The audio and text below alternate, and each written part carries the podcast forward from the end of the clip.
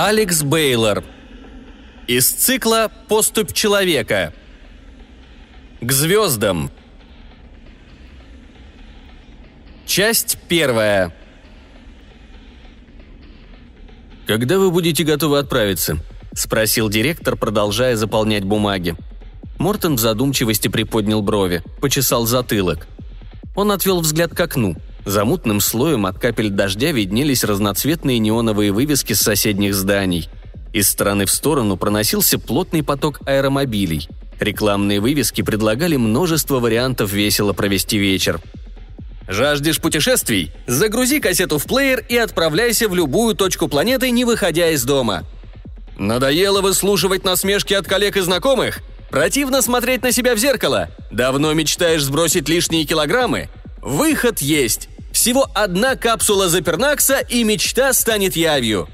Не осталось сил терпеть нелюбимую работу? Чувствуете, что прожигаете свою жизнь зря? Конец страданиям! Посетите Артега и воплотите все свои смелые фантазии!» Юноша вздохнул, поджав губы, и грустно улыбнулся.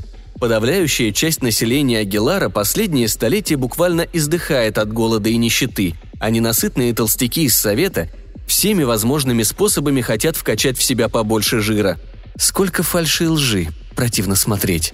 Но я положу этому конец. Совсем скоро я окажусь на другой планете, за миллионы световых лет от родного дома. Я познакомлюсь с иной формой жизни, флорой и фауной, увижу чужеродный ландшафт и спасу Агилар от вымирания – нет никаких сомнений, что данные, поступившие от последнего разведывательного отряда, оказались верны. На той планете есть все необходимые ресурсы для нашего выживания. Все то, что мы умудрились потерять из-за своей алчности и жадности. Мортон до сих пор не мог поверить, что он оказался в числе пяти счастливцев, которым повезет войти в первый для их планеты контакт с чужеродной формой жизни. Этот день войдет в историю Агилара.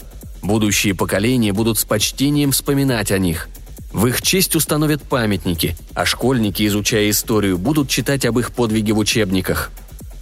«Мортон?» Голос директора вернул его в реальность.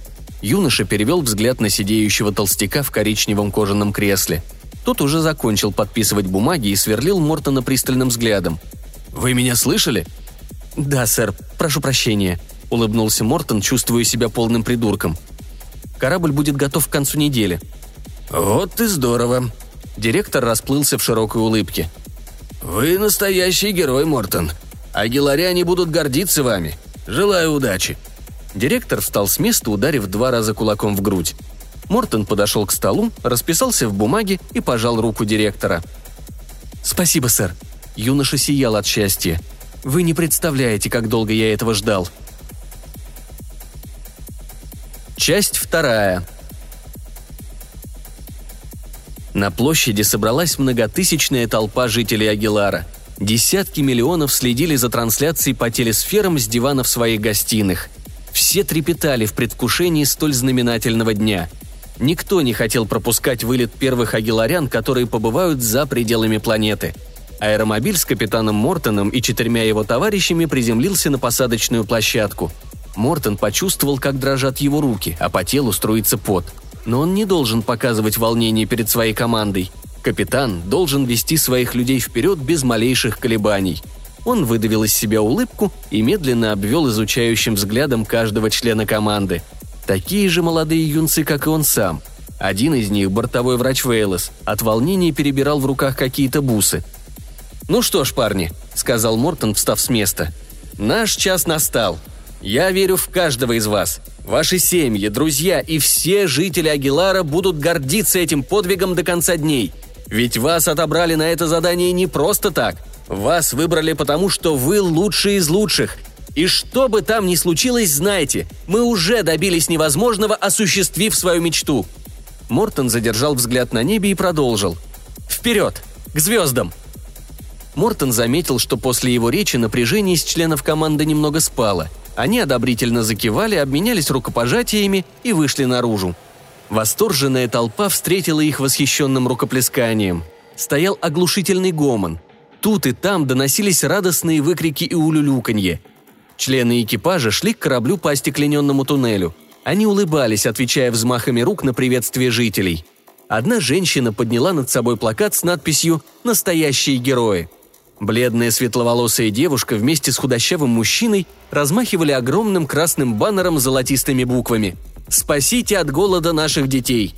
Тучный мужчина в шляпе тряс картонкой, на которой написал «Привезите надежду домой».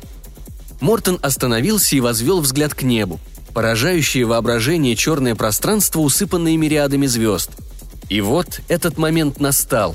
Они переступили борт корабля, привели в порядок аппаратуру и заняли свои места. Мортон задал курс полета и нажал кнопку запуска.